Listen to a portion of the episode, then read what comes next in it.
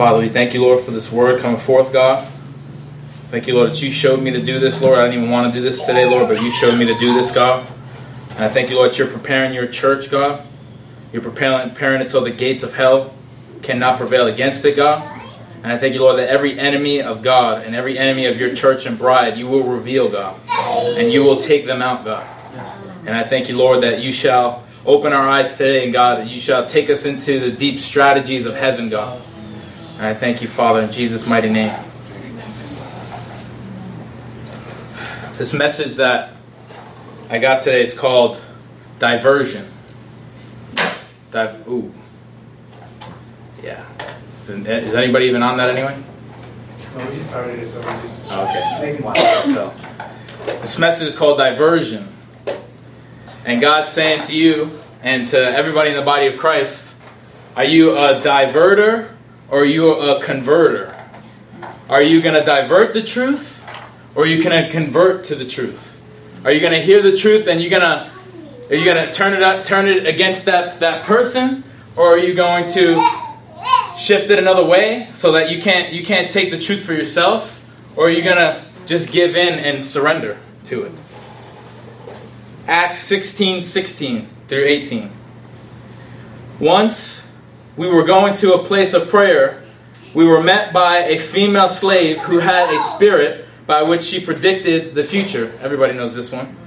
She earned a great deal of money for her owners by fortune telling. She followed Paul and the rest of us, shouting, These men are servants of the Most High God. So these this girl, diviner, we have heard this before. She goes, she's going to Paul, saying the true thing, saying the right thing, moving in the spirit of divination. These men are, are serv- these men are servants of the Most High God, who, who are who are telling you the way to be saved. She kept this up for many days. Finally, Paul became so annoyed that he turned around and said to the spirit, "In the name of Jesus, I command you to come out of her." At that moment, the spirit left her. So she was moving in a spirit of divination. But what you also have to understand here is that Paul was on a, an assignment. Paul was on an assignment for that region that he was going to preach to, for that region that he was going to cast out demons and bring, the, bring Christ to it. And the enemy was sending diverting spirits to get him off his path. Notice how it says that she was with Paul for a while. So Paul didn't really know. If Paul, if Paul knew it was a spirit, I'm sure he would have cast it out in the beginning. But he kind of was walking with her and kind of started discerning. Well, this girl has a spirit of divination. Let's cast it out. And so he, but he kind of was like he didn't. I'm sure. I'm, I'm sure, I think God, God was showing me that he wasn't really sure if this was this girl. And there's going to be people that are going to come to you and they're going to say true things. It's called the spirit of divination. They're going to use the word, but it's in the wrong spirit. It's with a hidden agenda. This woman had a hidden agenda. She was trying to di- divert Paul for her own agenda to protect the fortune telling. So she was she was bringing divination, but she was really trying to protect herself and protect the work of the devil that she was doing. You see, in the kingdom of God, we protect the word of God and everything the kingdom is doing by preventing spirits and the kingdom the kingdom of Satan also has its own defense and protection too. Yeah. And they'll come to ministers of righteousness and ministers of God and they will try to divert them so that they don't come over and take a territory.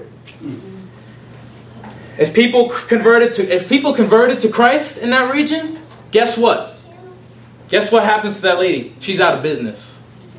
And that's what that spirit in her, and that's what she was trying to do to Paul. She's trying to keep him from stopping her work and her and her thing that she was doing to di- she was trying to divert him. So she comes to Paul with a diversion using truth, but really with a heart covering up and protecting her dark ways. Mm-hmm. The, she- the reason she was doing was to protect what she was doing. And many times in the church, we like to divert the truth because we're trying to protect our own form of truth. We're trying to protect our own darkness.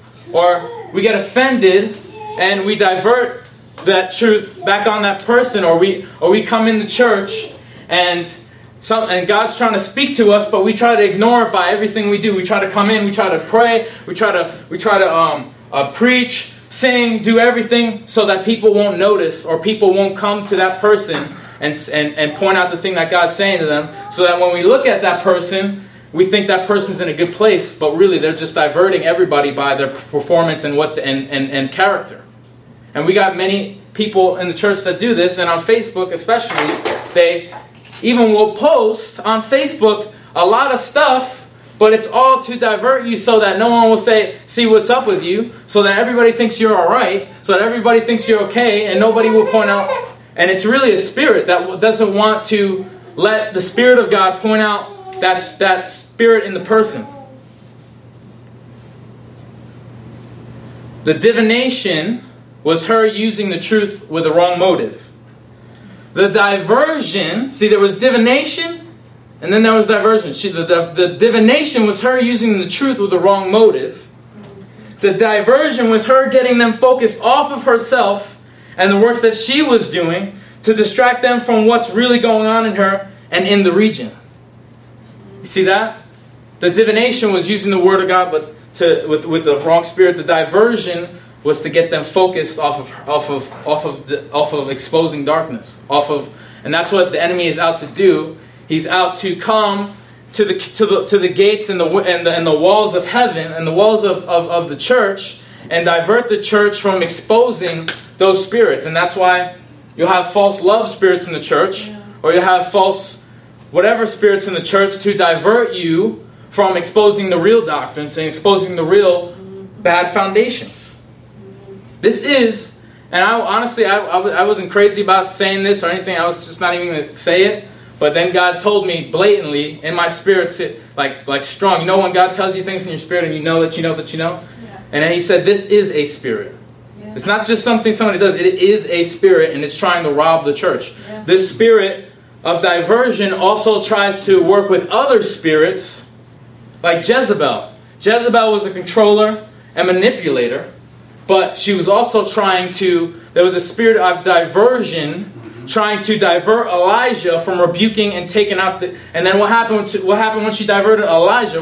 I was going to get into that, but I have too much stuff that I didn't even bother going to that story because I figured we all we all know it. And then so she, she tried to she diverted Elijah, and what happened to Elijah? He went into the cave. And people will try, and this in an apostolic ministry where the truth is so prevalent, there is spirits racing at this ministry and racing at God's apostolic ministry in general, because it is the government of God, it is the order of God, and there is going to be power on it because we're, because the church is in order. And when there's power on it, spirits are racing at that, trying to take down the walls of Nehemiah all day. Tobiah, just like Shane had that dream, Tobiah and uh, Sanballat trying to trying to were wroth. Were there was their spirits that wroth at the church, building the gates and the walls, building God's order and building God's government, building back God's people back. You see, those spirits they don't care about these false this, these false doctrines and stuff out there because they're not building nothing. They're just on haywood and stubble. And God comes and builds a real foundation where we'll be protected and we'll be under the covering of God. And the devil wants to take the real thing out. He's not going after the false thing. And they have false peace and joy because the devil ain't there. Because he doesn't care because he's, they're already deceived and they're probably, most some of them are already going to hell. So he, he already, he's like, I already got that church. I'm going to the church where, the, where they're actually building the gates, where they're building the wall, where they have discernment, where they have watchmen on the wall, and we got to take them out. Because when we take them out, then they won't be able to get those false people converted.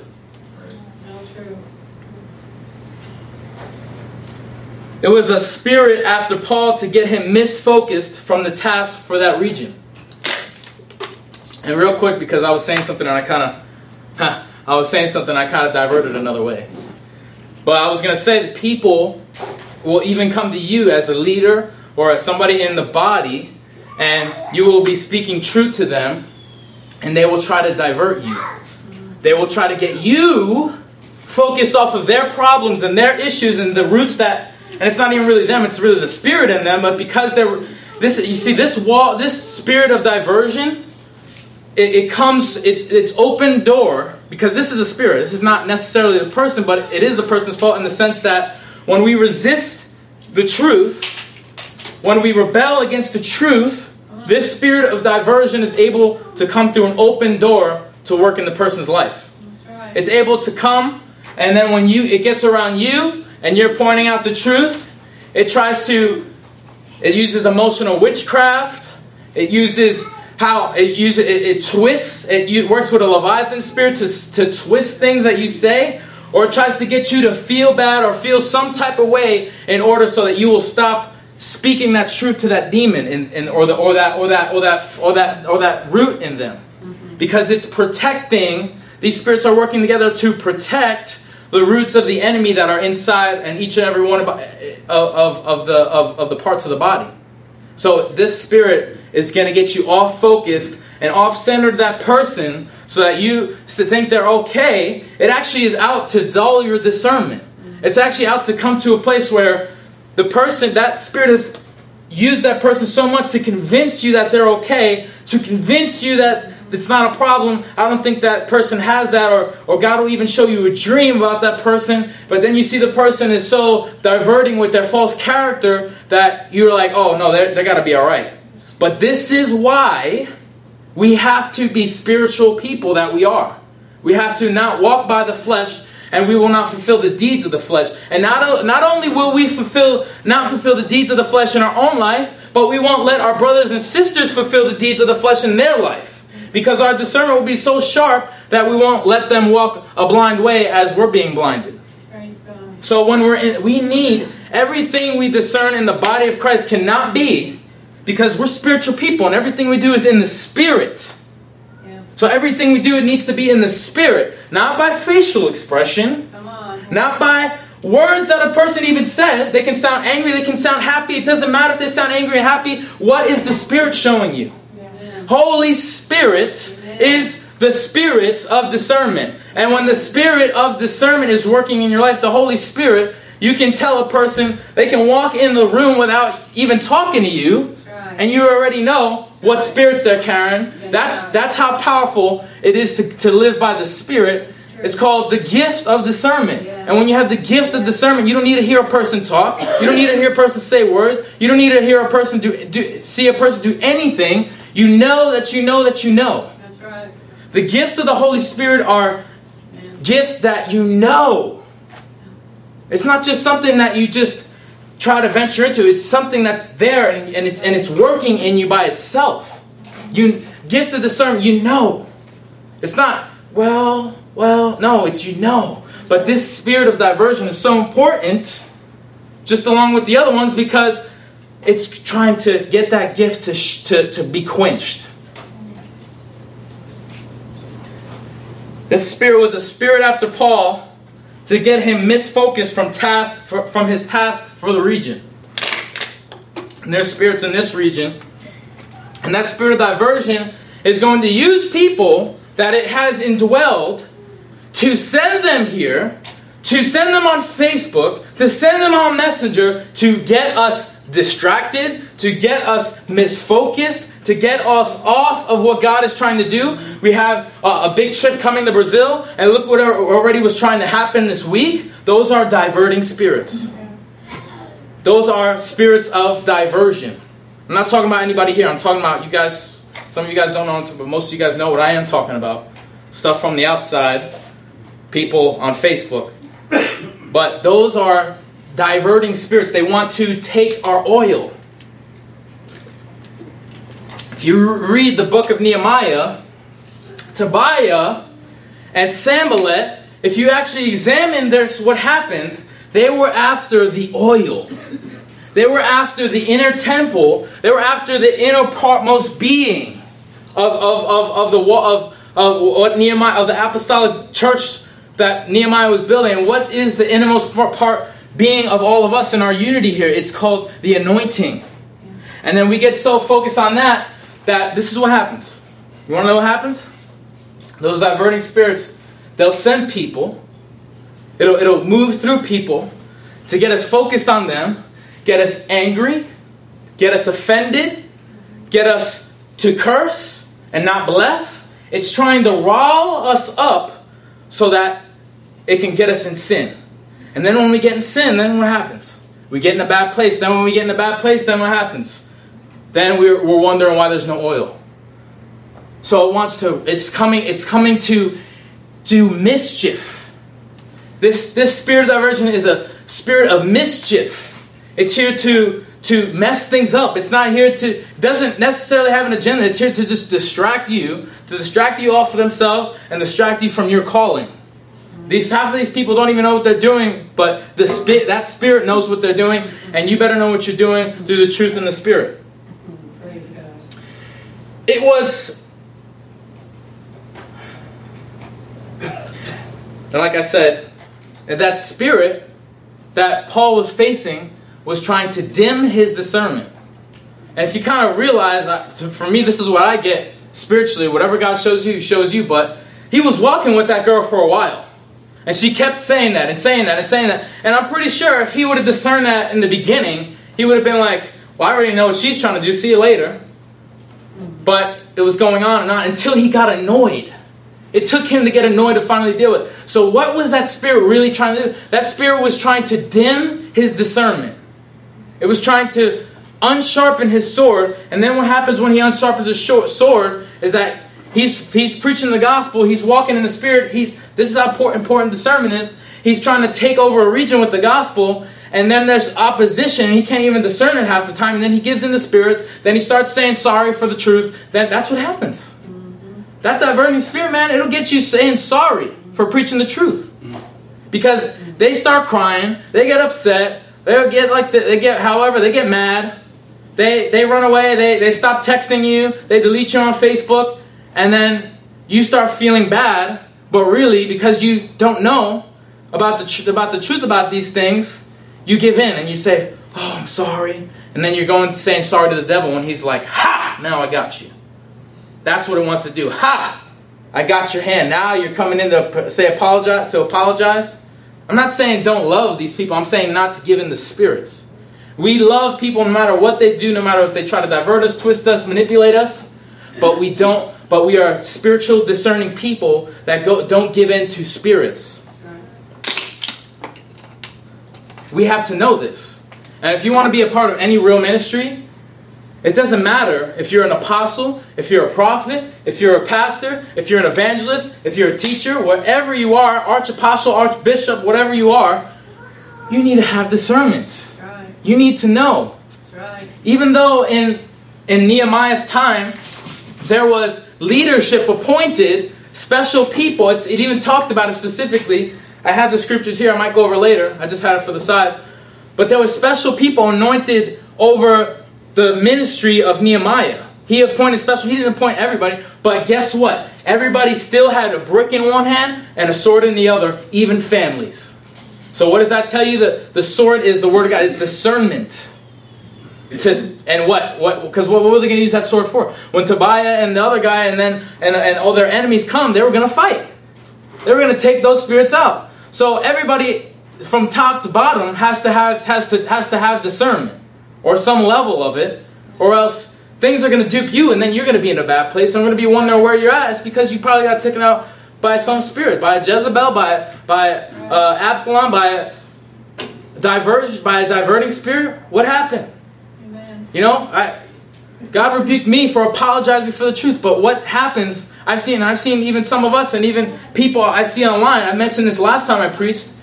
They go up, they make a whole post about apologizing. Oh, I'm sorry if something if I what I said was offended you, but I'm just trying to preach the truth. But they need to let those people carry their if they're gonna if they resist, let them carry those spirits, and you you you you let them go their way.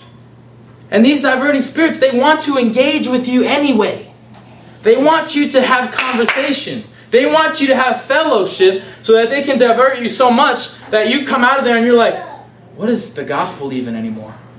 What am I even what am I even meant to do anymore? They want to rob your calling. They want to rob the anointing. They want to rob the, the things that God is giving you and, and, and, the, and the destiny.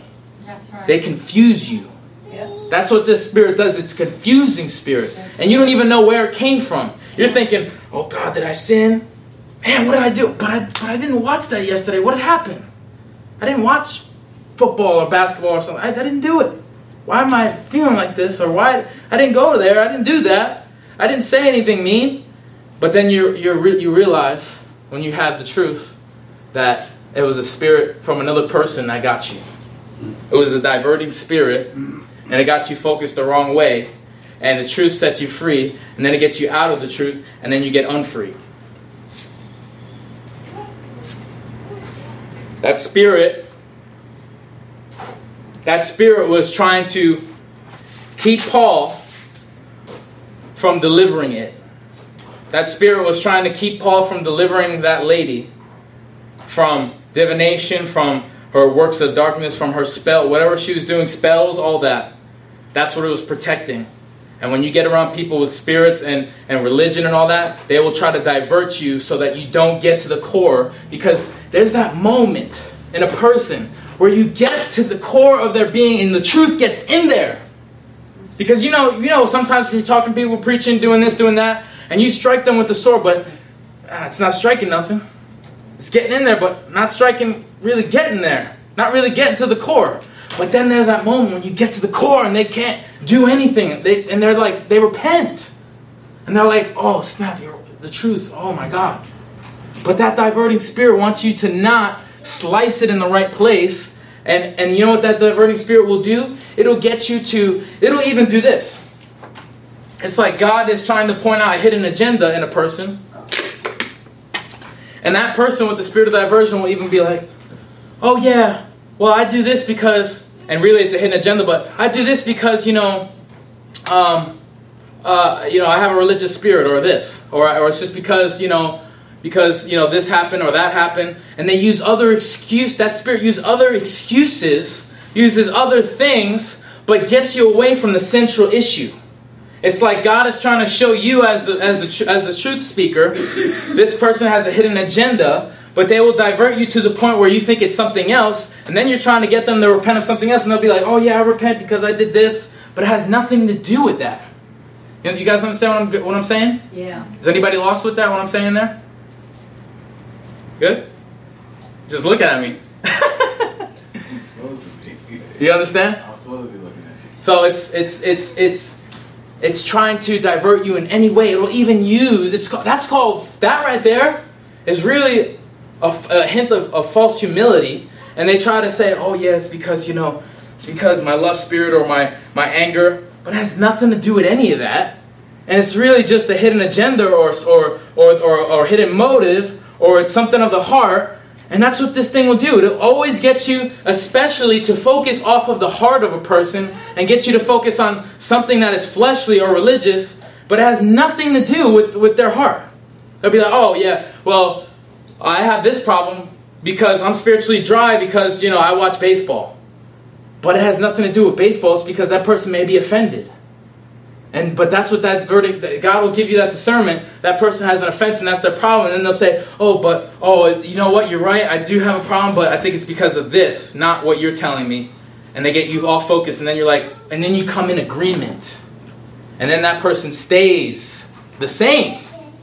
That person doesn't get delivered. That's how important this is because God opens doors for deliverance. He sends you. He sends another person to you, or you being the person sent, and then it gets diverted so that there's no deliverance. The enemy is trying to close up the dunghill so that we don't cast things down, so that we don't flush things, so, so we, there's no deliverance. He's trying to shut deliverance out in the house of God because if we touch the fullness of deliverance, we will touch the fullness of Him.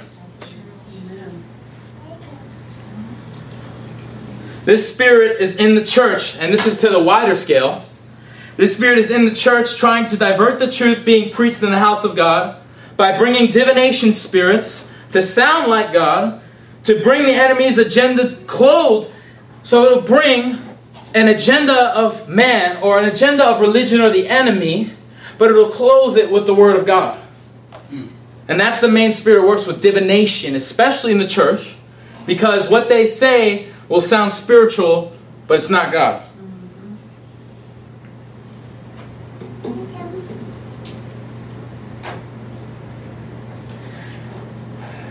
So God to bring the enemy's agenda clothed with the words from God, but it's really out to take the church into another direction.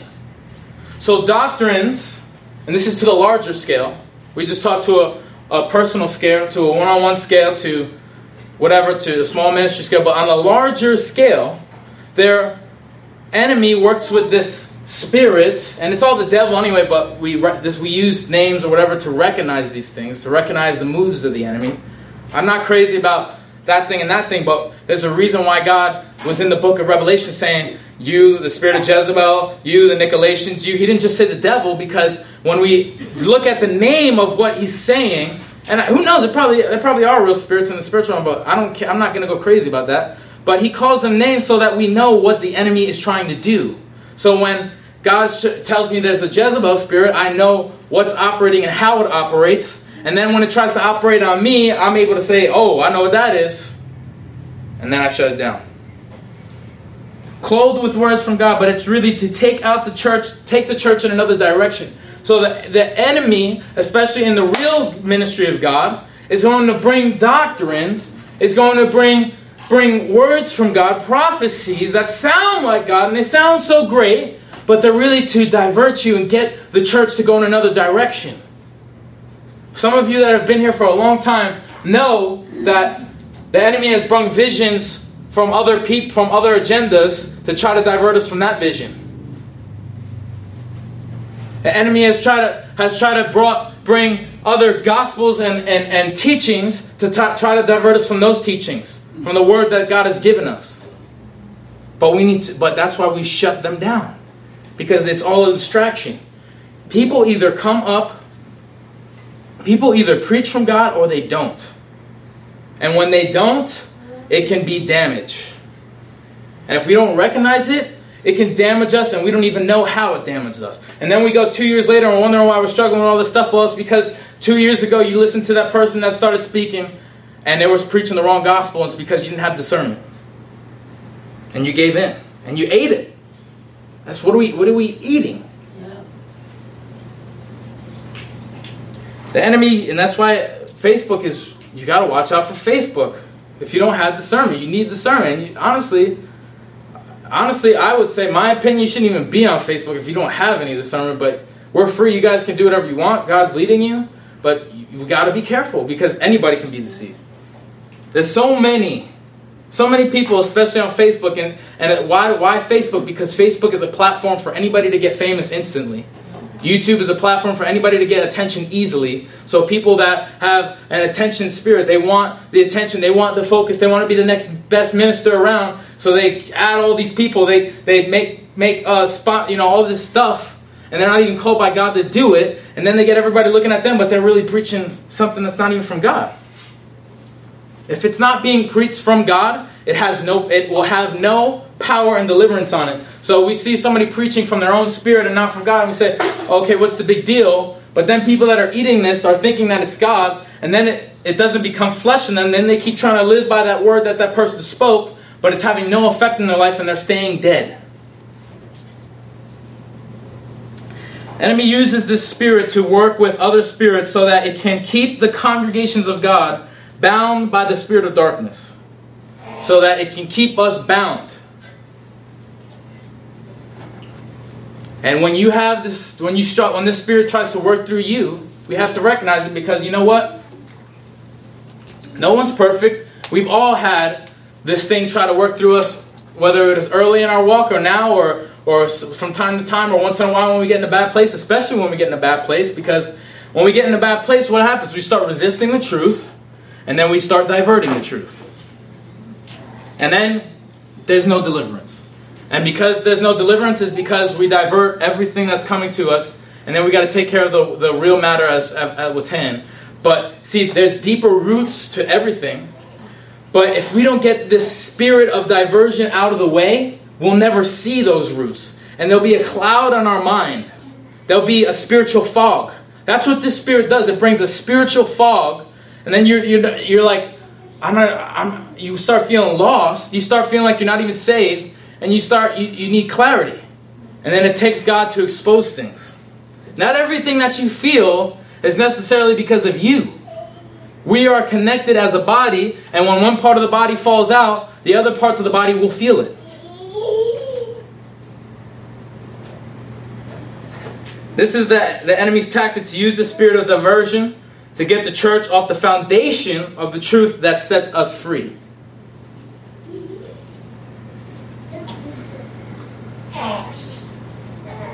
Many people don't like the truth, so they try to redirect it, refocus it, deflect it, change the conversation.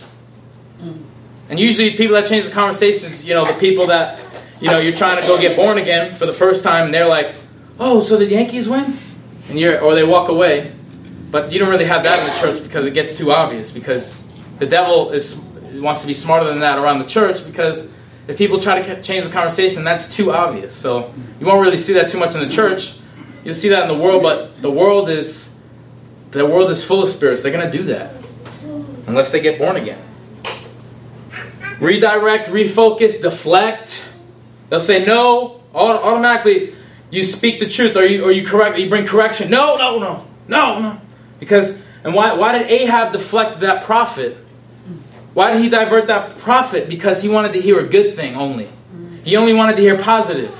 We were talk- I was talking to someone. I'm not going to name any names. Nobody you, of you, nobody really knows who I'm talking about. Only a few. But I, we were, I was talking to someone, and they said they only want to hear stuff positive. I'm like, okay, well, you don't want to hear the truth, and the truth is not for you. If you only want to hear positive stuff, guess what? The truth is not for you. And then you're going to end up, and I'm going to see you at Joel Osteen seminars. Because that's where people who hear positive stuff go. What? That's like that last, that one message that I preached not too long ago. What do you want? Do you want to hear positive things or do you want to hear the truth? No matter what it does. And some people say, yeah, I want to hear the truth. But really, they just want to hear the truth they want to hear. But we have to be people that hear, want to hear the truth that we don't even know of, that we have never heard before, that only we can receive because it bears witness with, with our spirit that the, whole, that the Holy Spirit is submersed in, not our flesh. See, some, sometimes we look for words that we, we think we're seeking the truth, but we're really looking for words that agree with our carnal mind. We're looking for words that agree with our hidden agendas, with our with our some people they go to certain churches, they go to hear certain words, or they like certain ministers just because they want to be they want to be something in the world. And then those ministers were telling that, and that's why they're there. And they're like, "Oh yeah, the truth is awesome. Yeah, it's awesome because you're about to go fulfill your lusts." But the truth is awesome when you actually really seek it out with pure. That's why God brings the prophet to tear things out, tear out hidden agendas, tear out things that are going to keep us off of seeking the wrong thing. And then the apostles, they move in all that, but especially build, so that when the building does come, it's received and it's actually effective. And this is why God says the church is built upon, or the foundation of the church is built upon the apostles and the prophets. The tearing out and the and the, and the building up. Because, but if there's no, we have to have both because if there's no, because then there's people out there that are just building up, building up, building up. But everybody's taking that word and, and, and bringing spirits of divination, and they got all the word, but in the wrong spirit because they haven't been delivered. They haven't had things torn out. And then you have people that are torn, having things torn out of them all the time, and then they're always in condemnation because they don't have the word. Or then they're always never getting anywhere. They're always spiritual babies. Yeah, they want the truth, but they never get the building because they're always trying to tear out when they need the word of God. Rebuke, correction, and build up. And the build up is to have the word of God built upon your heart. It's not just encouraging, it's to actually receive the word that will fully charge you to go forward. When we are moving in this spirit of diversion in the church, we will never let the church cut the core of what it's aiming for. I said that before, sort of. This spirit of diversion doesn't want you to, want you to get to the core of what the truth is trying to hit in that person. Whether it's whether it's whether the truth, whether God is sending out the truth to hit hidden agendas or hidden motives or, or dreams that are not of God or things that are visions that are not of God. But it's always trying to divert you to not hit those things, but to hit something else that's sometimes not even there. Sometimes that spirit of diversion will work in a person where you, they confess to a problem, but it's not even true in their life, and they're just saying that so that they can you can you can get them away. They're just saying that so that so that you can stop rebuking them, stop correcting me, stop talking to me the truth because I like where I'm at. I like what I'm doing. So I don't want to go, I don't want to hear your stuff because, I, and some of these people that have the spirit of diversion, sometimes they have it because They think they've arrived. And so you speak new truth to them, you tell them what's wrong with them, and then there's so much pride, and they deflect you because they're like, no. And then they have to turn everything else on you because they think they're up here and you're down here. So they turn everything on you based off of that mindset because they know, they're in their mind, they know they know more truth than anybody that comes near them. And that's why we have to know foundation. Because what is our found what does the foundation of Christ say? That we are in the process of time, that we are walking this walk out, being tearing things off of the world as we go. Our old man are shading off as our new man is breaking out. The old things have passed away, but the old, the old things are passing away because the old things can pass away. But we sometimes, but what is strongholds holding on? We're holding on to thing, and my, and we are made new here, but we have to be made new here. Our spirit is new, but our mind is not. And that's what people don't get. Is they think that they're so new, and that's why I'm not a fan of this. I'm not going to say their names, but you know, they're preaching this gospel that says you're perfect, and that's all they preach is you're perfect, you're righteous, so just get over yourself and just be perfect and righteous. And they don't understand that they have a mind to renew, and that everything that enters their mind they think is perfect, holy, and righteous, and then they move on those things, and then they're sinning, and then they think they're holy and righteous while they're sinning.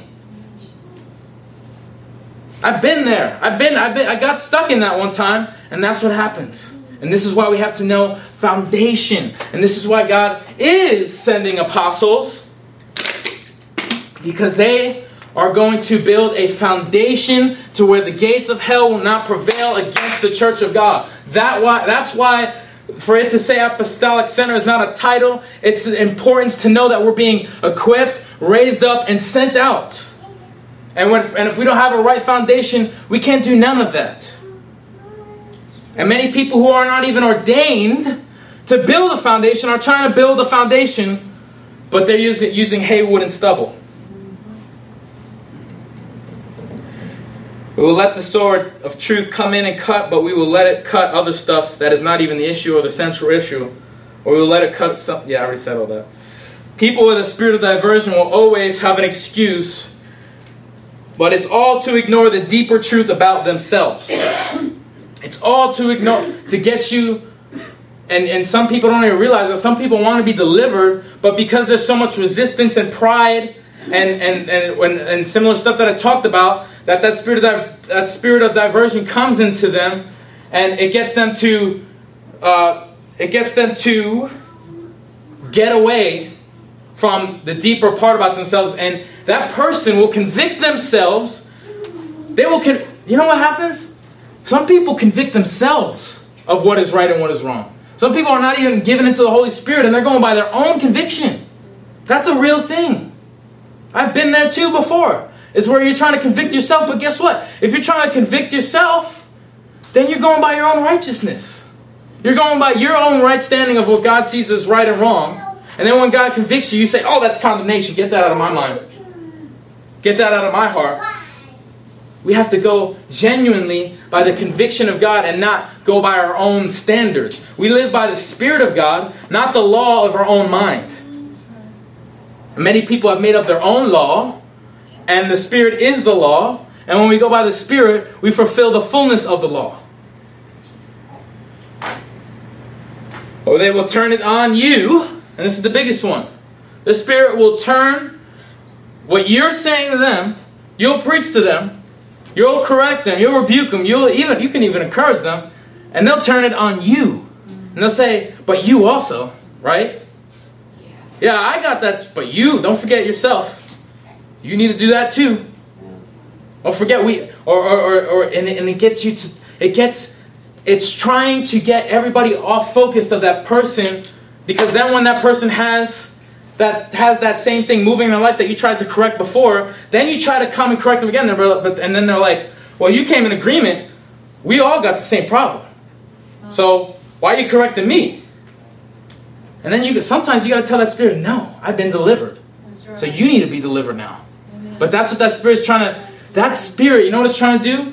It's trying to get you all focused off the person, all focused off the people, and focused on yourself.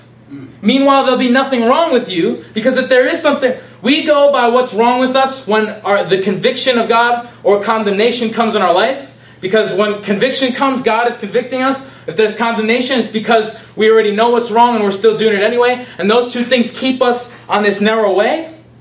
But when we're not going by those things, then we turn it on the other person, and it's called rebellion. It's called resistance. And with resistance comes diversion. And then they get you focused on yourself. You need to go by your own convictions, and you need to stop trusting with that because it gets you to a point where it's like, well, no one's really good, so maybe I do got it. But you need to snap out of it. And you need to you need to keep you need to let that thing you need to reject that what that, that that spirit. You need to say no. And if they and if they go and, and bash you and rant you, well guess what? Remember your call is hatred. Yeah. People you need to drink your cup because you know what? You're gonna keep correcting people, you're gonna keep standing in the and you're gonna keep standing in the truth, no matter what anybody says, no matter what spirit tries to get you sucked in. And then when you resist that spirit, you know you've resisted that spirit rightly when they go up and they start bashing you. Because if they were right, they wouldn't go bashing you because it says that we are to bless, not curse. So when people are going to slander you and going to put your name out there on Facebook, it's because they're out of order, they're out of line, and enemies got in their heart already, and now they're going to a whole nother level, and I feel bad for those people, honestly. And some lady was trying to bash my name everywhere on Facebook, but you know what? I was, I was, I was almost wanted to cry for that lady. I even told my, I'm like, wow, I'm, I'm nervous for this lady. We've seen people that they do this type of stuff. They slander people. They get, they start getting crazy. Something gets in the heart, and then they take it to a whole new level. They get strokes. They get stuff. I've seen people's face drop. People break something. People end up in the hospital two hours later. As some of you remember, a long time ago that we had a meeting, and somebody ended up in the hospital. Said we were caught, and two hours later they ended up in the hospital. Blood coming down their nose. So you can't. There, you got to stand the truth, and God is going to back you. Now you still would have the heart of love, saying, "I hope, that person repents," but God is going to move, man, because you know what? And when He God does that stuff, He's trying to get those people to repent anyway.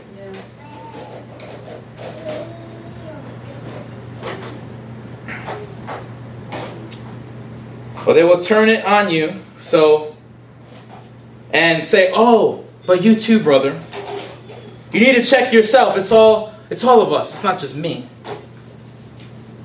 They're hiding. And the spirit hides. This spirit shows it gets you to show lack of transparency. You want to you want to you want to you want to be transparent?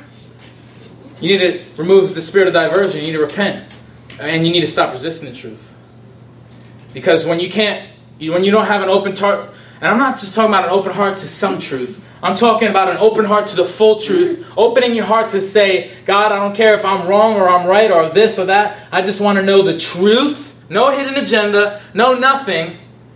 Then you can really have no resistance in your life. If you have that in truly in your heart. I'm talking about truly.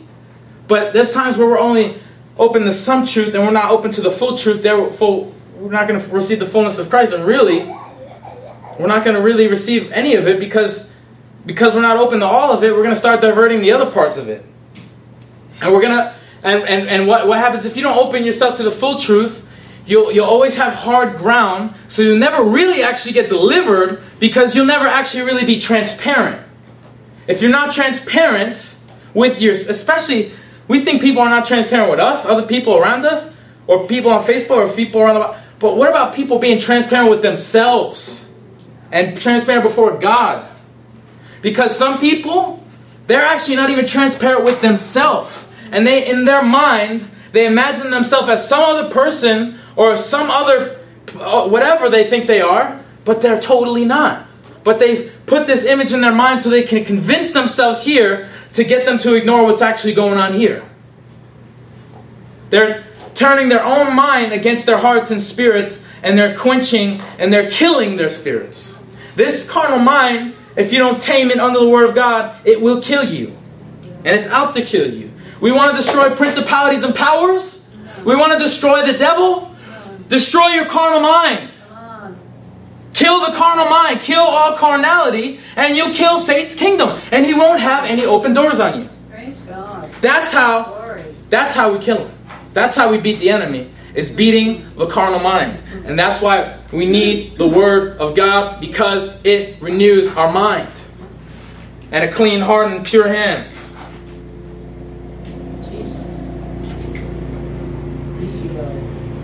Put on, this spirit will put on a mask. You get around it, and you're trying to get to the to the to the to the evil, to the black inside, to the darkness inside of them.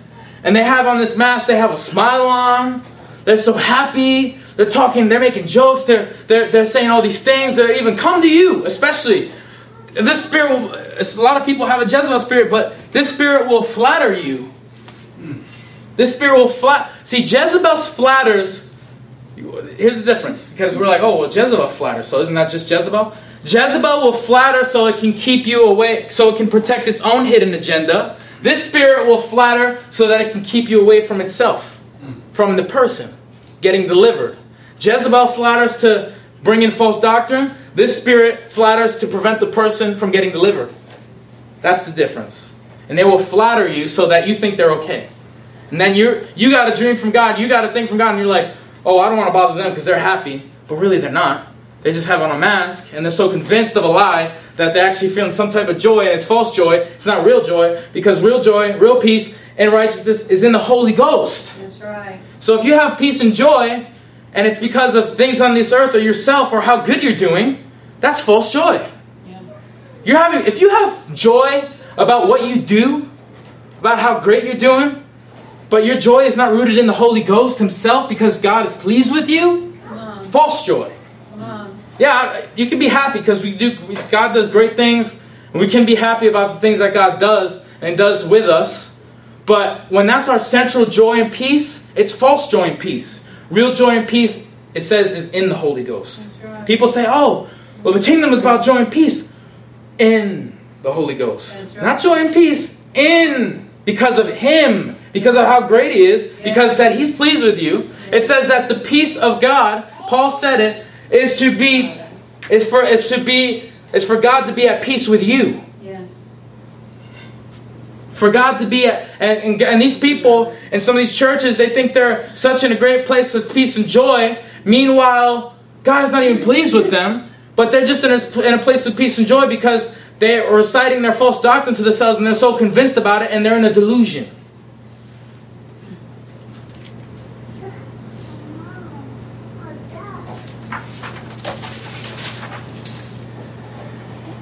This spirit will create a whole nother person on the outside, all to divert you from, from the real side. It puts a lid on top of darkness in you, or a curtain. It'll hide. It's hiding. It's a spirit that hides your real self, so the light won't come in and penetrate. I'm gonna need more water, guys. Sorry, I drank this whole thing. It's only been, well, it's probably been five hours, but yeah, because that's how I usually go. But trying to lighten the mood. Can't really lighten the mood though when you're exposing the enemy. See you laughing back there. People like this will come into church, have a big smile on, talk nice, pleasant words. They'll even, like I said, they'll even pray and preach, and sometimes. Thank you so much. They'll even pray and preach so much. If okay, let me put it this way. If you're praying and you're preaching and all that becomes your identity instead of sonship with Him, you're in a diversion. If, if what you do becomes your identity and not who you are Jesus. is your identity, guess what? You're delu- you're you're in. I'm not saying you're you're going to hell, you're whatever, but you're you're diverting yourself because you're trying to protect. Because here's what you do at the end of the week. And, I, and I'm only speaking because I've been here. I'm not speaking to anybody, anybody else in here. I don't have anybody else in here on my mind but myself. That's the good. That's the good thing about going through things and messing up and getting back up is that God turns it over to good. So then you can know the insides of the enemy, what he tries to do, because you've you've done it before. So what happens is, you preached, you prayed, you did so many works on the street, you you served, you cleaned the floor, you told everybody great great words, re- rebuked this person, corrected that person, did everything that you needed to do, and then you're so happy because all that you did, but you're not happy about what he just did, and that, my friends, is because you're not. There's places in your life You're not really at peace with God, so you cover those up with what you do. And then you're doing so much that you divert everybody else, and then God's prophets, God's apostles, God's people that are discerning, especially leadership, you'll divert them because you, they think you're okay. But that's why it's spiritual discernment. Not by what everybody's doing, by what God is saying. They'll, they'll sing and dance, man. They'll be up. They'll be up here. They'll be joyous. You see them in some churches. They're so joyous, but then they go back and they're like so depressed. But then they're singing and dancing in church. Oh my God! And you're like, wow, that person is so free. Holy cow! And I can't even go up there and do the cha cha, and this guy's going up there and going nuts. And then you see they go home and they're all depressed mm. because because their dancing was their identity. Some of the things they do. Look, this is how. I thought I had it. I thought I had the. I guess I didn't. Some of the things they do, it's it's called it's called fig leaves. Even Adam and Eve. Don't I have it? Yeah, I do have it. Even Adam and Eve tried to divert God. You know that? Genesis 3 7 15.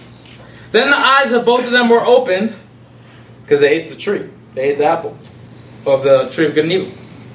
And they realized they were naked, so they sewed fig leaves together and made coverings for themselves. What are they doing? Why are they covering themselves up? For what? God's all knowing. He knows everything. That's right. He knows what they did. Are they nuts? And they're going to try to cover themselves up? They're trying to divert God here. They're trying to say, oh, well, we're okay. But they're not. And this is what we do is we go, we're okay, and we're not. But we have those things, those, those fig leaves become our identity when we're supposed to be stripped bare and be the Son of God. Then the man and his wife heard the sound of the Lord God as he was walking in the garden in the cool of the day, and they hid from the Lord God among the trees of the garden. But the Lord God called to the man, Where are you? He answered, I heard you in the garden, and I was afraid because I was naked, so I hid. What are you hiding about? His real agenda was hopefully to cover himself up, and God didn't see it. And God sees all things. You can't fool God. But surely, if you don't, if you're not one with, if you're not, if you're not moving and grooving with Christ, He's gonna, that Adam and Eve are gonna fool you. And God's gonna be like, you see that? They're they're naked. They're really naked.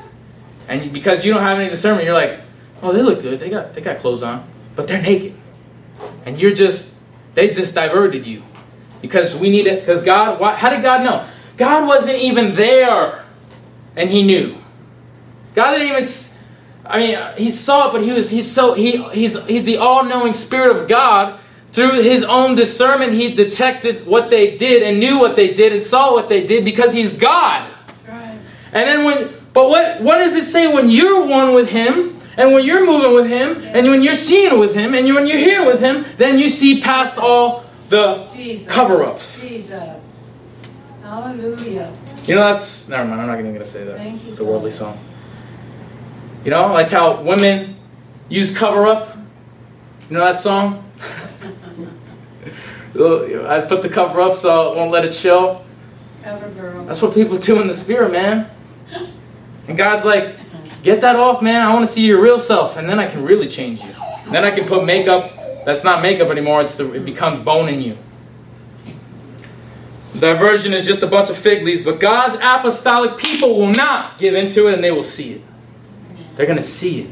This is what you're being raised up here to see: is to see the kingdom of light and to see the kingdom of darkness, and it raise up the one kingdom and de- and decrease the other and bring down to nothing the kingdom of darkness. But if you don't see both, you can't lift up that one and you can't put that one down. And you may think, and when you don't when you don't have full truth or you don't have you have lack of discernment, you could be lifting up this side and be thinking this is the kingdom when it's not, and this is the kingdom. But because we needed the truth, we need to eat it, or else we won't know. Yes. God has sent apostles to bring the full counsel of God. That's why people are like, why do I have to submit it to an apostle? Why do I have to submit to a prophet? Because they're bringing the full counsel of God and they're called to do it. Anybody who's bringing the full counsel of God on this church is either an apostle or they are were under an apostle or are under an apostle. Because that's what God is has the gift for. To bring the fullness. And that's why they move in all and, and people are saying they don't move in all the gifts, they only move in certain part. They move in all the gifts. There has to be that. Because if there's only one person, if there's if people are messed up in the, in the body, at least the apostle will be moving in everything and he can and he can help and he can make sure the, the ones that are lacking and then when the prophet gets in the right place then he can lay off on on on on, on dealing with things seeing things tearing things out and he and the prophet can do that and then when this pastor steps up or that evangelist or teacher steps up then he can let them do more of that work and he can ease himself off of that and then he can focus more on building but that's why apostles are supposed to do it because when we're when some of the gifts are out of whack it makes up for it it's not. It's it's. We're supposed to. The the whole fivefold is supposed to be used, but the that's. But Jesus says he's a, he's a chief apostle. So Jesus would keep it together. But apostles are have are under the covering and are able to move in the same way Christ is able to move in fullness.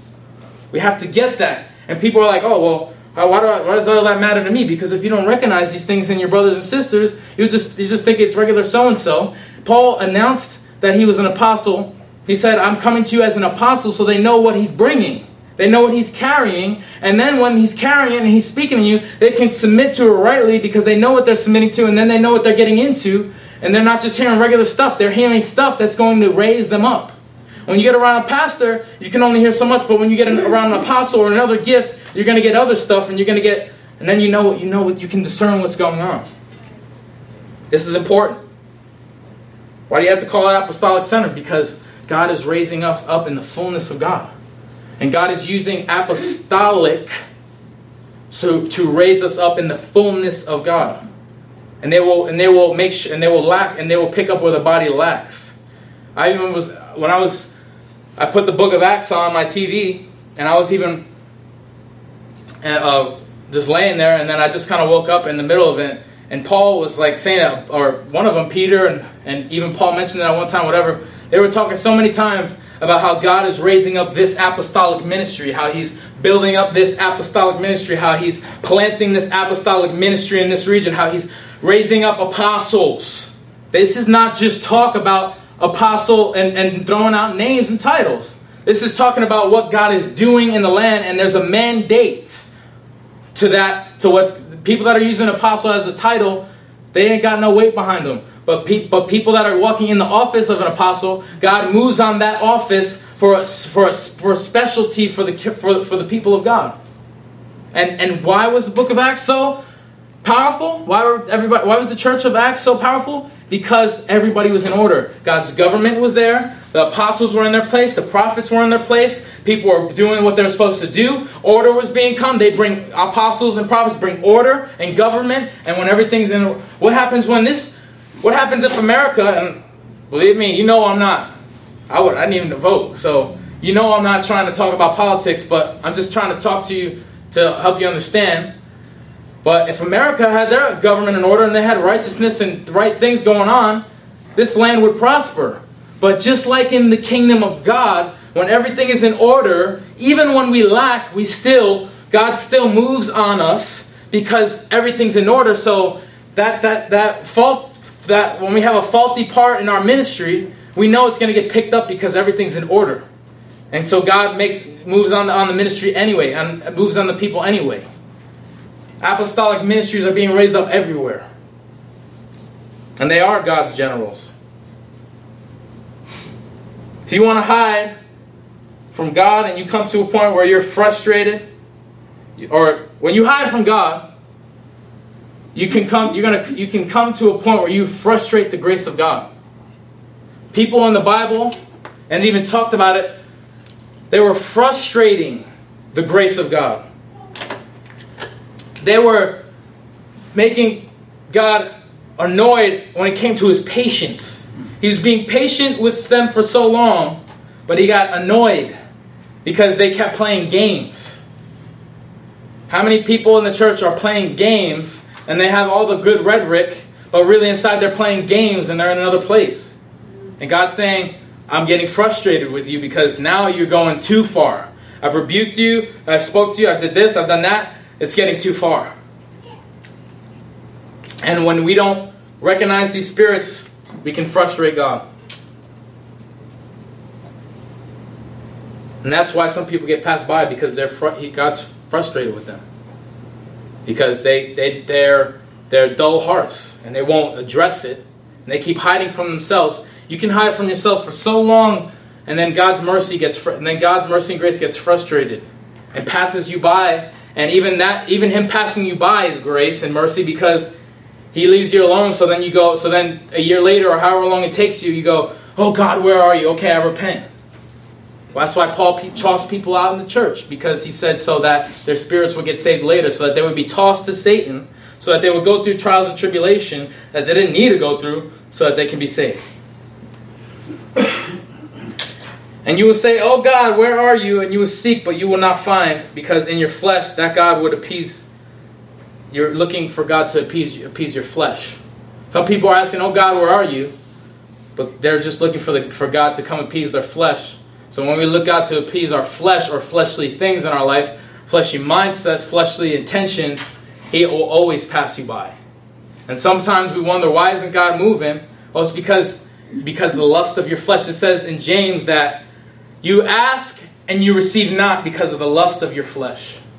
But when we ask with a pure heart, with intentions, kingdom intentions, we always get what we ask for. Mm-hmm. Always. And it says, and he said, it says, if you believe, but you can't believe when you're living a lie. So if you believe and you ask, you will have it. Yes. But sometimes we don't have it because of the lust. Because we're really just wanting God to appease something else. This thing is this diverting spirit is is is, is a witchcraft is a form of witchcraft mm-hmm. in the church. We talk about witchcraft, but there's forms of witchcraft. Right. This this spirit will get you to a point where you're like, so it, it creates confusion. Yep. It creates disillu- delusions. It creates it creates mischief. What is witchcraft in the world out to do? Is out to create mischief and tear down and divide and break everything, break your family, put curses on you, take, steer you the wrong way, steer you to darkness. But in the church, which the spirit of witchcraft, the spirit of diversion, is trying to do the same thing, but spiritually in your own life. It's witchcraft. It's this, it's in, wit- and God calls witchcraft in, in the Old Testament sin. It said that what's his name was in the sin of witchcraft. I forgot who it is, but who is it? Saul. Saul.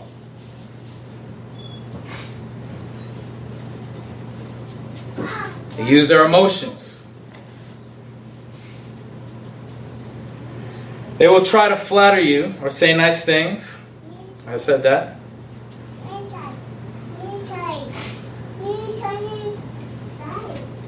They're going to try to talk the talk. They're going to try to they'll walk they'll even walk the walk. They'll even do they'll even use their gift. They have a gift of healing. They have a gift of this, gift of that. They'll even use their gift to fool you. Because it says the gifts are without repentance.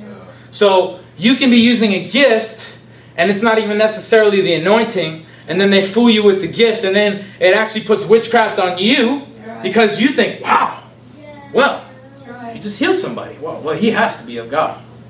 Well, whoa, he just moved, he just said a real prophetic word. I even got that myself. Wow, that person has to be from God. Our discernment has to be spiritual. Not off of somebody's performance. Not off of somebody's. Yes, it says you judge the fruit by its tree, but we're not also we're not just judging fruit that people do on the outside, but we're judging the fruit on the inside of what we discern by the Spirit. See, we're judging spiritual trees. People mess up in the flesh and they're like, "Oh, my fruit's bad. I'm not saved." But God's talking about spiritual fruit. The spiritual fruits that are on your heart, the spiritual fruits that are in your mind. What fruit are you bearing on the inside? And those are the things that God is, wants us to discern to know them by their fruit.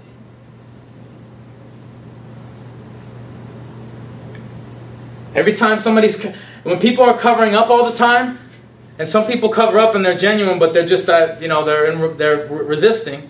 But then some people are covering up all the time, all the time, all the time, all the time, and then they're really just showing who they are. Or people are starting to become wolves because They're covering up, covering up all the time, and their heart is getting, and their heart and conscience are getting more seared or more seared or more seared, and then they, they, they get lost. They become a lost sheep, and God wants to bring them back, but the sheep wants to keep going. God will never leave you, but you can leave God.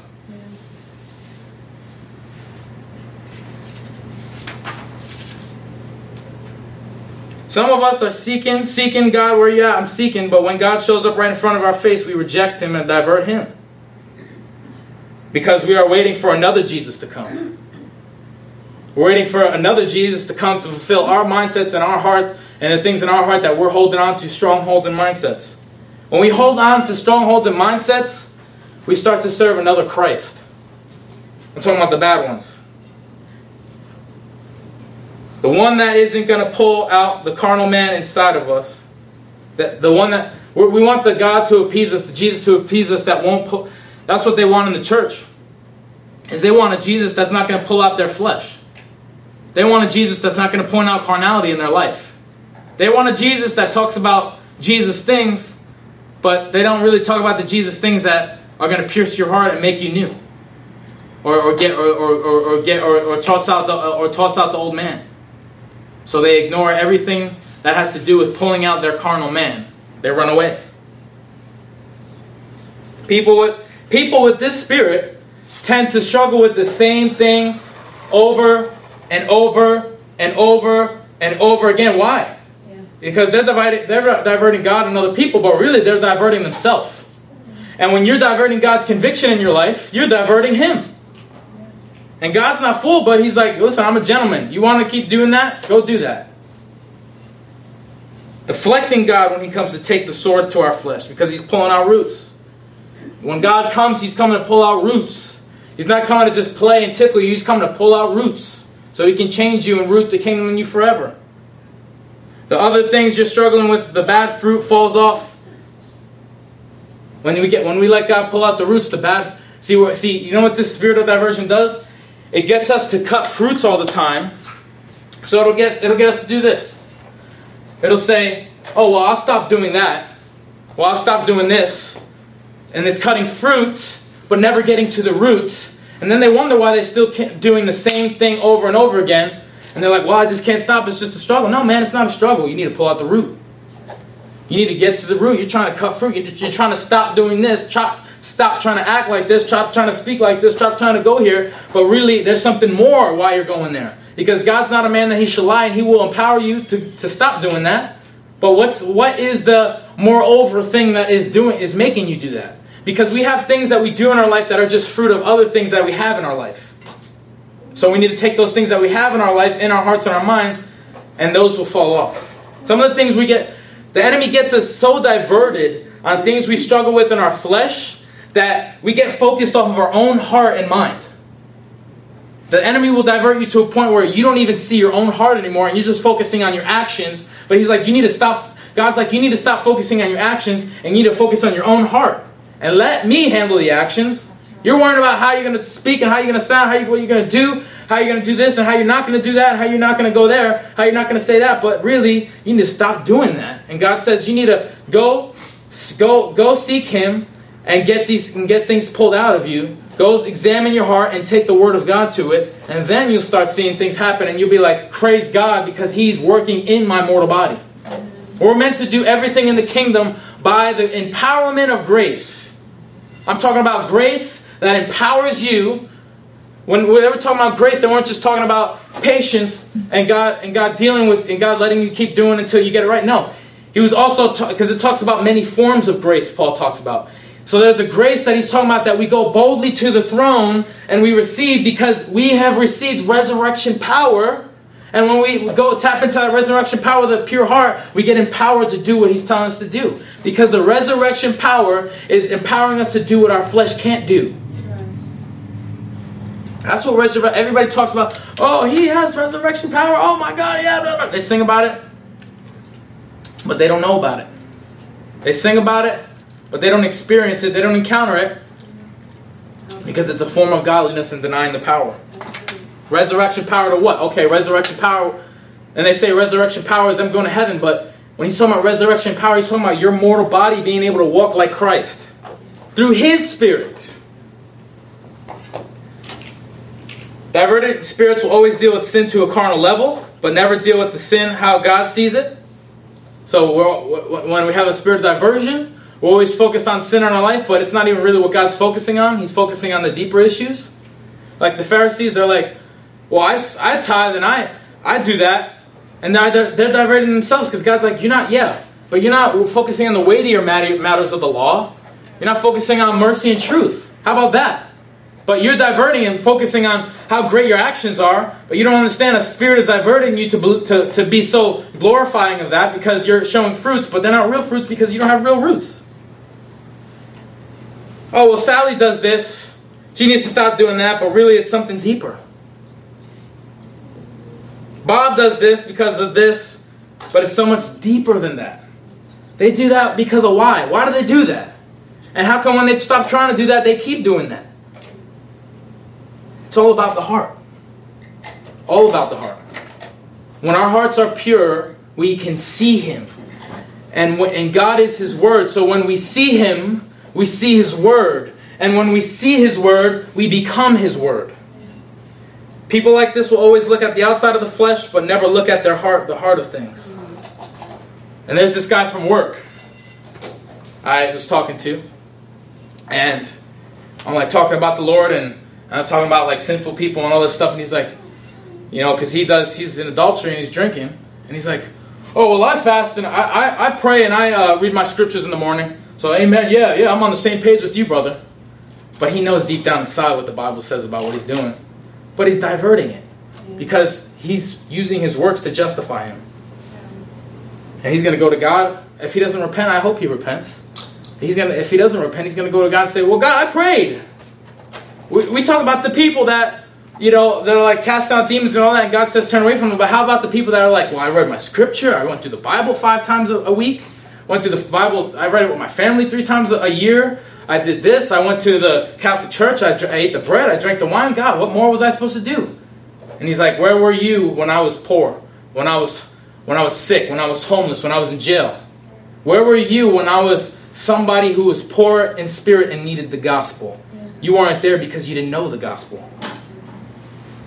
Matthew 7 22. Not everyone who says to me, Lord, Lord, will enter into the kingdom, but only the one who does the will of my Father. Not the will of the law, not the will of religion, not the will of false grace, but the will of the Father. What does He want? What is He doing? Where is He going? Where is He at? I'm going to be there. Many will say to me in that day, Lord, Lord, did we not prophesy in your name? We not drive out demons, perform away miracles? Then I would tell them plainly, I never knew you. Depart from me, you workers of lawlessness. And these guys diverted themselves so much that they got them. They were so high on their works, but they weren't high on Jesus. We, our righteousness is in is because we are rightly aligned with Christ. Our righteousness is because we are one with Him and we live by Him, we breathe with Him, we move with Him, and we, when we obey Him, we are righteous in His sight. But when we live according to our own rules, and we say, as long as these I go by these rules, it doesn't matter if your rules are from the letter or if your rules are from your own letter, you're not living by Christ who is righteousness. You see, they say righteousness is a title, but if you're not connected to Him, you don't have righteousness. They say, oh, we're righteous by the blood of the Lamb, but are you one with Him? And to be one with Him is to be one with the truth. And if you're not one with the truth, you're not one with Christ. And if you're not one with Christ, you're not one with righteousness. And then see, you see these people, they get so, they, they, they're still struggling and struggling with sin because righteousness is not emanating from within them.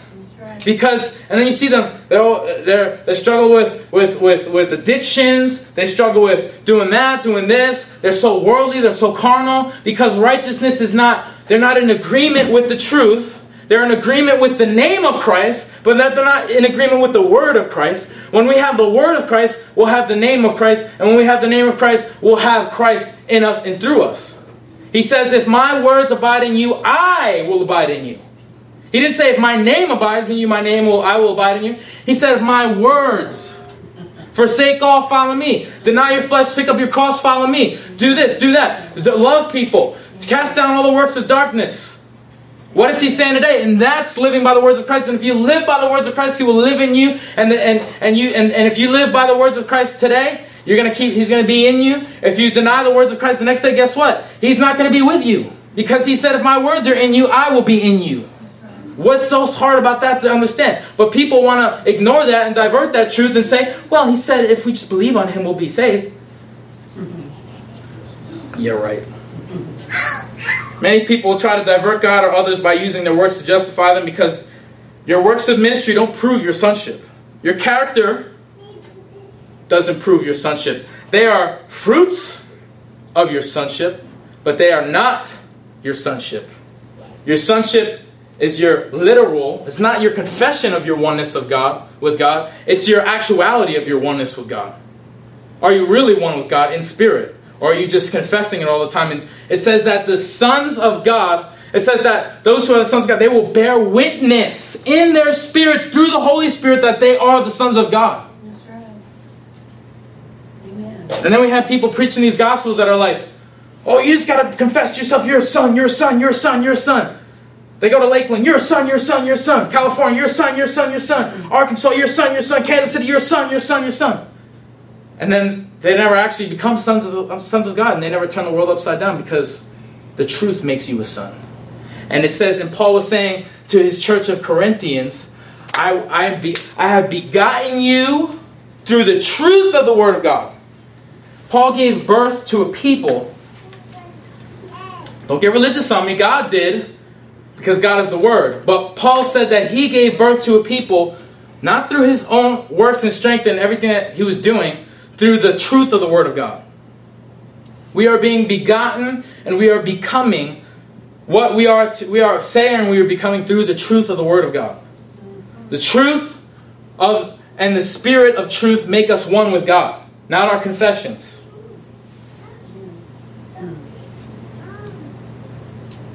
Your actions can show that you're a son of God, but they don't prove that you're a son of God. We know who is a son and daughter of God. See, if we get so fixed about what people are doing and saying, we can be deceived because people are moving in spirits of divination, spirits of diversions all the time. They're saying what you're saying, but they're not really living what you're living and really are what you are.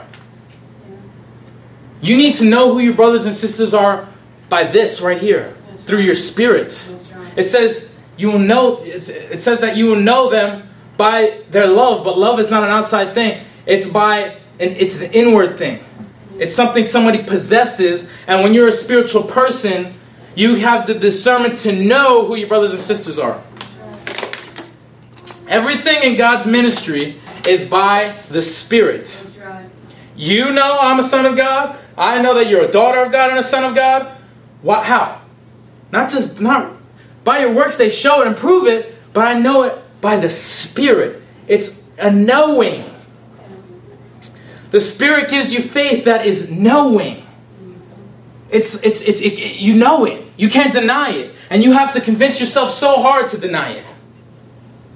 You know that you know, and when you know you're a son of God, you know well, you when you are when you know and you bear witness through the Spirit of God that you're a son of God, you'll know who is a son of God and who's not.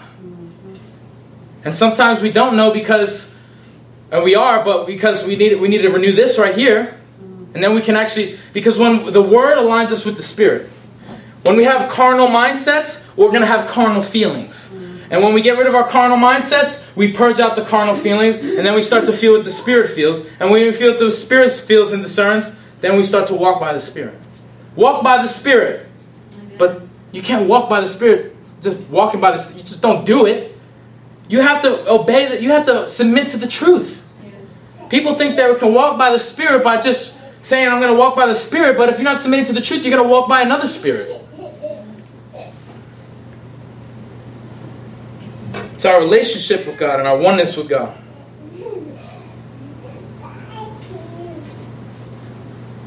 This Spirit will distract you from seeing and hearing in the Spirit, and it'll get you to see and hear in the flesh. It'll get you focused. You can have discernment one day, and because you're getting giving into diverting spirits and others and yourself, you start to focus more on the flesh. You start to focus on people's demeanors. You start to focus more on. See, right now, I don't discern what anybody's going through right now by how you're looking at me. You see, my wife has a face like, like this right now, but that don't mean she's she's she doesn't like it. That don't mean she's mad at me. That doesn't mean she's in a bad place. I know in the spirit, spiritually through the Holy Spirit, through the, I can know all things because He knows all things. I only know all things because He knows all things, not because I see it, but because I know it. And sometimes somebody has a face on and you just question what's going on, but you can only really know and only really operate to help that person through the Spirit. Everything is not what it seems. We need to remember that there is a greater realm than this realm. It's a spiritual realm, and you can't fight principalities and spirits living in the flesh and going by the flesh and seeing and hearing in the flesh. You need to see and hear and live by the Spirit, through the Spirit, in the Spirit, to beat the spiritual things of this earth. You want to overcome principalities, you need to live in the Spirit, and you won't fulfill the deeds of the flesh, because the deeds of the flesh are the way the spirits get in. We are spiritual beings. We need to live in a spiritual world by the reality that's in the spiritual realm. Praise God. Spirit, not flesh. 2 Corinthians 5 15 and 16. And he died for all, that those who live no longer live for themselves, but live for him who died for them and was raised again. So from now on, we regard no one according to the flesh. That can mean a whole lot of things. I'm not going to regard you according to your race, according to where you're from, or anything like that. But I'm also not going to regard you according to, you know, because he, he could have been talking about Jews, he could have been talking about, you know, the Gentiles. We no longer regard people by their flesh, meaning whether they're if they're Jew or not. We regard them by the Holy Spirit, if God fills them with the Spirit. But really, how about this? We no longer regard people by the flesh, by what how they seem in the flesh, how they look in their face, how what they're doing in the outside realm, what they're, what you're seeing in the, with these eyes and ears. But when you go by these eyes and ears that are right here in your spirit, in your heart, in the spirit of your heart, Amen. then you can know all things because that's where He lives in you. Not by facial expressions, mm-hmm. not by enticing words, not by actions. And it, if you have a spirit of Jezebel, it will fool you with enticing words of man. But by the Spirit, the all knowing Spirit of God. We want to beat this spirit. We need to pass. We need to look past the skin and bones. We need to look past what we're looking at, and we need to look into what He's looking into. We need to hear, feel, see, and know spiritually with the eyes of our heart, of our spirit, what actually is happening and occurring. If you don't do that, you're not going to be successful in ministry straight up. If you're not living by it, the spirit, your, the, your spirit that bears, because your spirit is bearing witness with the Holy Spirit, your spirit is, is holy. And your, that's why your spirit is able to connect with God because you've been born again. Your flesh, this is going to die away. So when you go by this flesh, you're going by the flesh, and then you get fooled by the flesh, and you live by the flesh, and the flesh starts living on you. But when you live by the Spirit, and you bear witness with the Spirit, you're able to bear witness with the truth about everything. That person could be crying outside, but be smiling on the inside. You can see somebody crying, and you think something wrong with them, but they could be really smiling on the inside. They could be smiling on the outside, but be crying on the inside. You think they're so great, and they're actually depressed. Dancing, singing with joy. I already said that. Why do I keep repeating that? Spiritual people seeing everything spiritually. See the deeper things that the carnal eyes and the carnal minds cannot see. Your carnal mind cannot see. But when your carnal mind becomes a spiritual mind, then your spiritual mind, because it says the word of God discerns all thoughts and intentions of the heart. And then when you really get there, then your mind, your whole being starts knowing without a doubt. Then that's why we need the truth so that we can know what is going on in the spirit without doubt, and this mind cannot stop me. Go by how things seem, and the devil will make you see how things how he wants you to see. You want to go by what how things look in the flesh and how things seem in the flesh? You're gonna go. The devil is gonna play with you. He's gonna play games with you. He's gonna be like, "Ha! Now you think people are offended with you, and nobody's offended with you." He would throw diversions at you. All and I've struggled with that personally. I see somebody looking at me weird. I'm like, "Oh, he's offended with me." Man. But devil's like, "Oh, I, oh, I got you there. I got you to, I got you to look at that." but I had nothing to do with even. They actually are for you, and you're not, and they're not against you. We need to live by the Spirit. You'll, and then he's, he's going to start throw. You live by that. You start living by that one little bit. He's going to keep throwing diversions at you all the way. He's going to start. He's going to start bringing random people up to you, and you're going to think you're in another world. That's why you need to live by the Spirit. He's going to keep throwing diversions at you if you give in, start giving into them. And then all of a sudden, your whole life is diverted because you're living by the flesh. Then your life starts becoming like the flesh. And you become a diverter with the rest of them. And you start diverting people that are spiritual because you're so far in the flesh.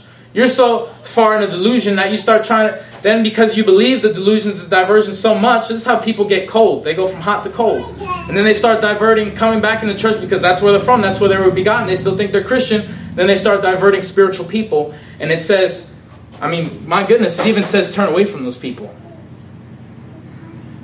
But we do things by the Spirit.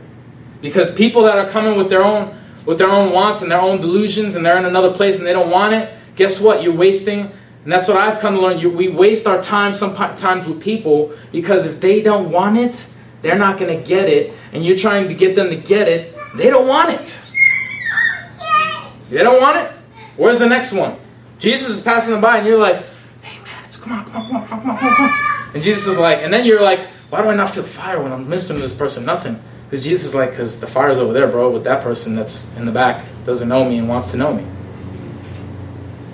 We need we need to understand. And where we can see people that look broken, and this is for you guys on the streets, we can see people that look broken. I'm not saying that you guys did this, I'm saying, for example, I've been there. We see people that are broken, so destitute, they're homeless, and you're like, feel bad for them. But you can go by false compassion because they're there because they want the world. And God had to humble them. And then you're trying to get them a place to stay and do all this and give them money. And God's like, oh, what are you doing? Now you're ruining them from getting saved. What are you doing? I'm trying to bring them to a low state, putting them on the street, and you're trying to bring them back to life. And then they come, and then they're, they're everything's okay, and they're, they're in the church with you now. And now they're, they're making a mess in your church or they're making a mess in your household because they want the world. And they were supposed to be out there and stay out there. Or, or, you or you see a broken person that you're trying to, and you feel false compassion, and you try to help them, and you're not discerning by the Spirit, and then you and then they're taking you around in circles with them. They're like taking you around, taking you around, taking you around. Then they start directing you. Then they start controlling you. Then they start manipulating you. Then they then you then you start to become their eunuch. Spiritual people said that. You want to beat the spirit, you need to be in the spirit. Galatians 5 16. So I say, walk by the spirit, and you will not gratify the desires of the flesh, for the flesh craves that that is what is a contrary of the spirit. And the spirit, what contrary what is contrary to the flesh, they are opposing to each other, so that you do not do what you want. So when we are seeing and doing everything by the flesh, we're going to actually start opposing the Spirit of God and, and our spirit inside of us. And then we wonder why we're quenching the Holy Spirit and why we can't even feel Him anymore because we went by the flesh and we're like, well, I'm not trying to quench you, God. I'm not trying to come against you. But He's like, you came against me when you went in the flesh. Because I'm not, I'm not enmity with that stuff in the, in the flesh. I'm not enmity with, with carnal things, with carnal thinking and carnal ways. And you just did that, so you can't really came against me. So we need to live by the Spirit. We need to see by the Spirit. We see by the flesh. We're going to start living in the enemy's camp and we're going to start fighting against God and not even knowing it.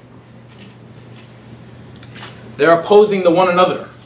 And some people don't even know that they're at war with God because if you're in the flesh, you're at war with God. Because the Spirit, it's a law of the Spirit. The Spirit and the flesh are at war with each other.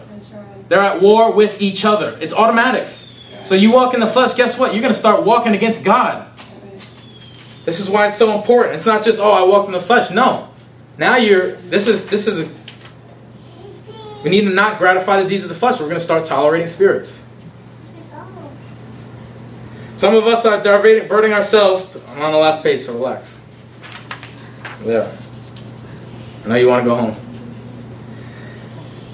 Some of us are diverting spirits, diverting ourselves. God's convicting us, and then we're making excuses within ourselves. I'm not. I'm talking about outside of people, outside of anybody else. I'm talking about when you're alone on your bed and God's convicting you, and then you feel the conviction, you know it, but you're trying to make excuses. Well, I did this. Well, I'm this, and I'm no way. That can't be. Blah blah blah. blah. And then we're just diverting God, and then people come to us because then they get dreams or something, and then you start diverting them, and you're just a mess. Con- conviction comes or condemnation comes to get us back on track, and we divert it and fight it. We deflect it, we reject it. God convicts us in our hearts and our thoughts, and we divert it to the to the fact that we do this and we do that, that we don't do or we don't do this. So I, I said that before about not about we we start living by what we do. Because when we reject the Spirit of God, we need something to live off of. Because if we're not living off the tree of life, we're going to start living off the tree of knowledge of good and evil. So when we reject the tree of life, when we reject conviction, we're rejecting the, the, the, the segue that keeps us in the tree of life. And then we start living by the tree of good and evil, and we start living by. When we live by what we do and what we don't do, we're living by what is good and what is evil. And when we live by what is good and what is evil, we're living by the law and we're living by death. What is going to kill us? Because the knowledge of God and the knowledge of the kingdom is what breathes life in us. Living by that. We see we know good and evil, but we don't live by good and evil.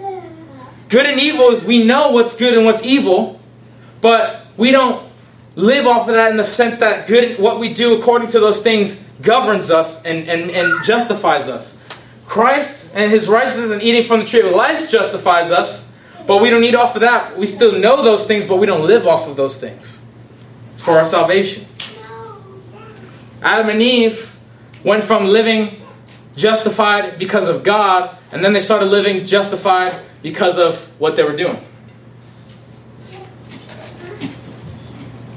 We need to trust in Him when He convicts us and we fall into condemnation, or else, and when He when we fall into conviction and condemnation, we need to trust what He's doing, because He says it says that there's no condemnation in Jesus Christ. So when we come out of Christ, we're going to fall into condemnation because God's not a liar. How can we how can we be in Christ and have condemnation?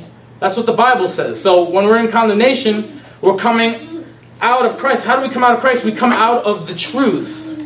And whether it be in areas or one area of our life, and we feel condemnation because we're out, because the world was created. When Adam and Eve left the garden, the world was submersed in condemnation. Everybody that everybody would, that would live by would be condemned.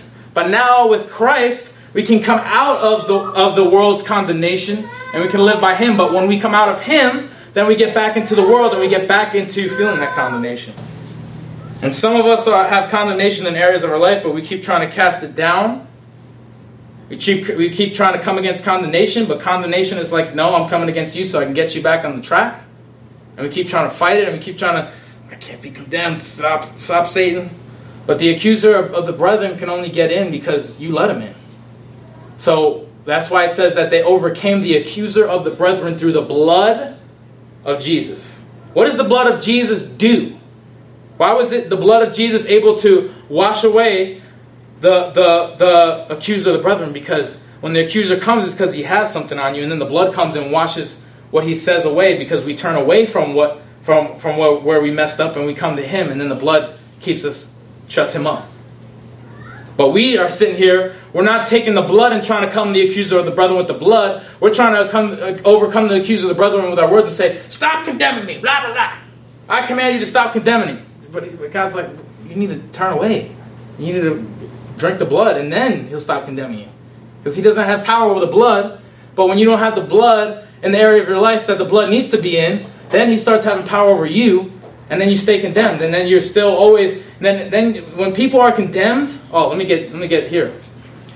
When people are condemned, then they come to a state where they're so condemned that they start they start acting in another way to the point where they start becoming a victim. They start every time you come to them, they push it back on you. That's really where sometimes really where diversion comes from, because we're, con- we're we're walking in condemnation and we're trying to fight it, and we're trying to live this Christian life, but we're pushing everything away because the condemnation has wounded our hearts so much. But we need to just get right with the truth, and then we can push that away. And then we can live free. This, who the Son sets free is free indeed, but who you set free, when you set yourself free to the world, you're not free indeed. You're free in sin. And you're free in what you want to do. So That's why the truth is here to gird us back when we fall. And when we know the truth and when we come against the truth, that's why condemnation comes.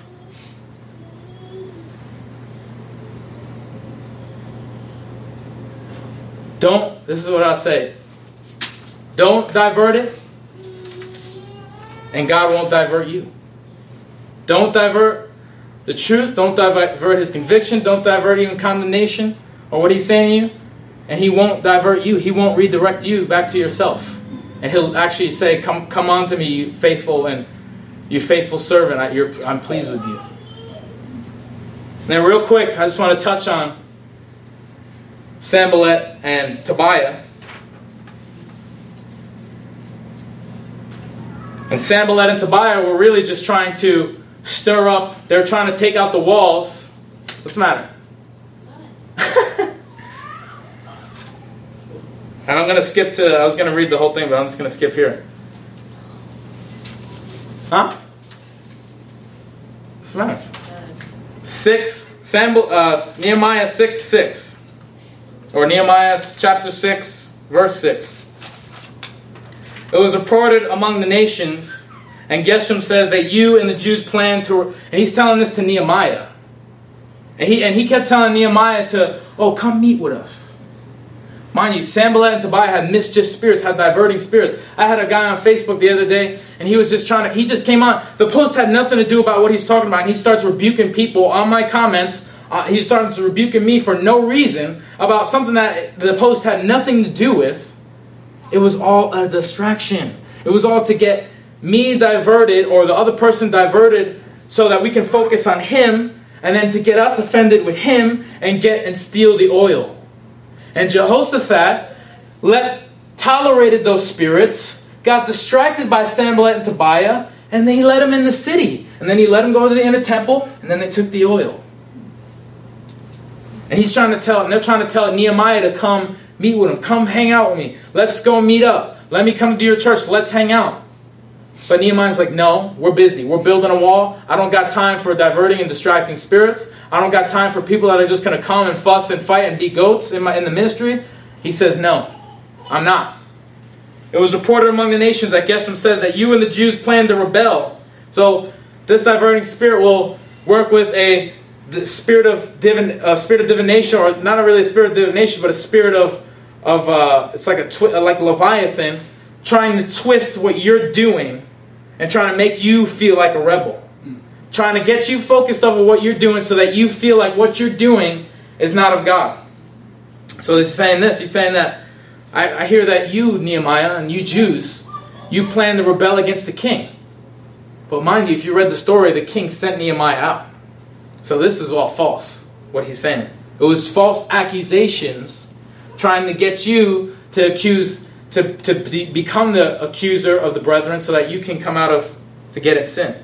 Therefore, according to these rumors, you are building the wall that you may be their king. And you have also appointed prophets to proclaim concerning you at Jerusalem, saying, There is a king in Judah now these matters will be reported to the king. So come therefore and let us consult together. So he's saying, he's saying that you're building the wall, Nehemiah, because you just want to be the king over them. You just want to be, you know, the man. You want to be the new king. And that's not what he's trying to do. But he's trying to get, see what the Spirit is trying to do, He's trying to get him focused so he gets, he's like, well, maybe I am. Maybe he's right. Maybe I got it. Maybe I'm, this is all prideful work. Meanwhile, he was sent by God. It's trying, and if he gave into that spirit, he would he would he would have been diverted to focus on himself, and then and then come into a false a false conviction. People will convict you so that you can come in agreement with that conviction and think it's the conviction of the Lord. Then I sent him, saying, No such things as you say are being done, but you invent them in your own heart. So people with diverting spirits will come to this ministry, will come to God's ministry, and they will come to and they will make up things in their own mind, say that you did said this about me, you did this, or you're doing that, or you're you're you're preaching that. And it's far from the truth because they made it up in their own mind, and it's all to get you distracted. It's all to get you focused off of what God is having you do in the season that you're in, and it's to get you out of the spirit. They were all And then Nehemiah's talking, for they were all trying to make us afraid, saying, Their hands will be weakened in the work, and it will not be done. These people with this, these spirits, they will bring an element of fear into it. And they will say, Oh, if you don't repent, you're on you're doing what you're supposed to do. You're you're building the wall, you're, you're doing what you're supposed to do, you're guarding God's ministry, and you're doing what you're supposed to do, and then they'll say, Oh, you better repent because if you don't repent, that your whole we had a woman in here one time that said our whole ministry was gonna fall apart if we don't repent to whatever she was saying. It was the, it was diversion so it can get us all in fear, and then we get focused off of what God said and what God's saying up there and what He's doing up here and what He's doing in you, and then you can go, oh man, where did we lose, where did we fall from the truth? And then we start trying to dive in our past, and we can't even find anything, and then we're so busy for weeks and weeks and weeks trying to find something that's not even there because we just got diverted by a spirit of diversion. Verse 13 For this reason he was hired, that I should be afraid and act away in sin. These spirits are raising up to get you to act in a way that you would sin and that it would steal the oil from you. Remember Jehoshaphat? He took them into the, the city because he fell for it and they stole the, the things from the inner temple. And they were living there. It said in the Bible they were living in the inner temple. You don't want to have those two mischief spirits living in the inner temple and then the oil will run dry so that they might have cause for an evil report, that they might reproach me, that they might find something on me. And spirits are going to come when you're doing what you're supposed to do, and they're going to try to find something in you that's not even there, so they, so, they, so you can come in agreement with it, and then they divert your whole destiny. That I've seen whole destinies uh, uh, uh, um, turned down and diverted and left on on on the, on the, on the, on the wall because somebody came, the wrong person spoke, and they didn't know about these spirits and gave in. But I say in Hot House of Truth, we will know and we will discern anything and everything that comes to the, that comes to the walls in the spirit in our lives. We're not, we're not gonna we're not gonna tolerate any spirit. We're not gonna come in agreement. We're gonna love all flesh, but we're gonna hate every spirit of the kingdom of darkness and we're to bring the, the, the, the, kingdom of light. And we're not to, any country we go in, we're not to, we're not to give in or tolerate any spirit. And, and in this ministry, this is so important for us to hear because in this ministry, especially, everybody's being raised up, and, and whether you're in a place of leadership or not, you're going to have to deal with this to some level. And then you need to check yourself because then you're going to end, then those spirits are going to make you feel like you're in sin and you're not. They're going to make you feel like you're lost and you're not. That's what this thing is out to do. It's out to cause mischief, to, to, to confuse you, to mess you up, and to get you to think otherwise about what God is thinking about you and God's saying. So we need to discern this. We need to, we need to yearn for God. Jay, did you want to say anything? I'm done. Amen. And God, I pray right now, Father, for every single person in this house. I thank you, Lord, that just stand up too. Sure, I just uh, went on for much? How long was it? Two hours? One hour, 42 minutes. Wow, I thought it was longer than that. That's good. So just just put out your hands like this, like you're receiving. And say, say, Father, Father, Father, I want two things. I want two things. If there's any diverting spirit in me, I want it out. I want it out. I don't want to divert the truth. I don't want to divert you. I don't want to divert you. I don't want to divert your ministry and your people when they're ministering by the Spirit. And the second thing, Father, I don't want to be di- diverted. I want to have sharp discernment. And I want to know all things that you know pertaining for this life and this ministry that you've called us to. Increase our discernment, Father. In Jesus' mighty name. Amen. Thank you, Father. Release fire, God, right now on all of us to burn up any spirit, God. Expose the thing in us, God. I thank you, Lord, this is a safe place, Father. Nobody's here to bring anybody down, but we're here to bring down the kingdom of darkness. We're here to bring down the flesh. We're here to bring down any move of the enemy. And we're for each other, but we're not for the enemy. And I thank you, Lord, that you would do a work in us, God. Carve our hearts to its perfect shape, God. Cut out all the dross, Father. Cut out all the things that hang there, God. All the things.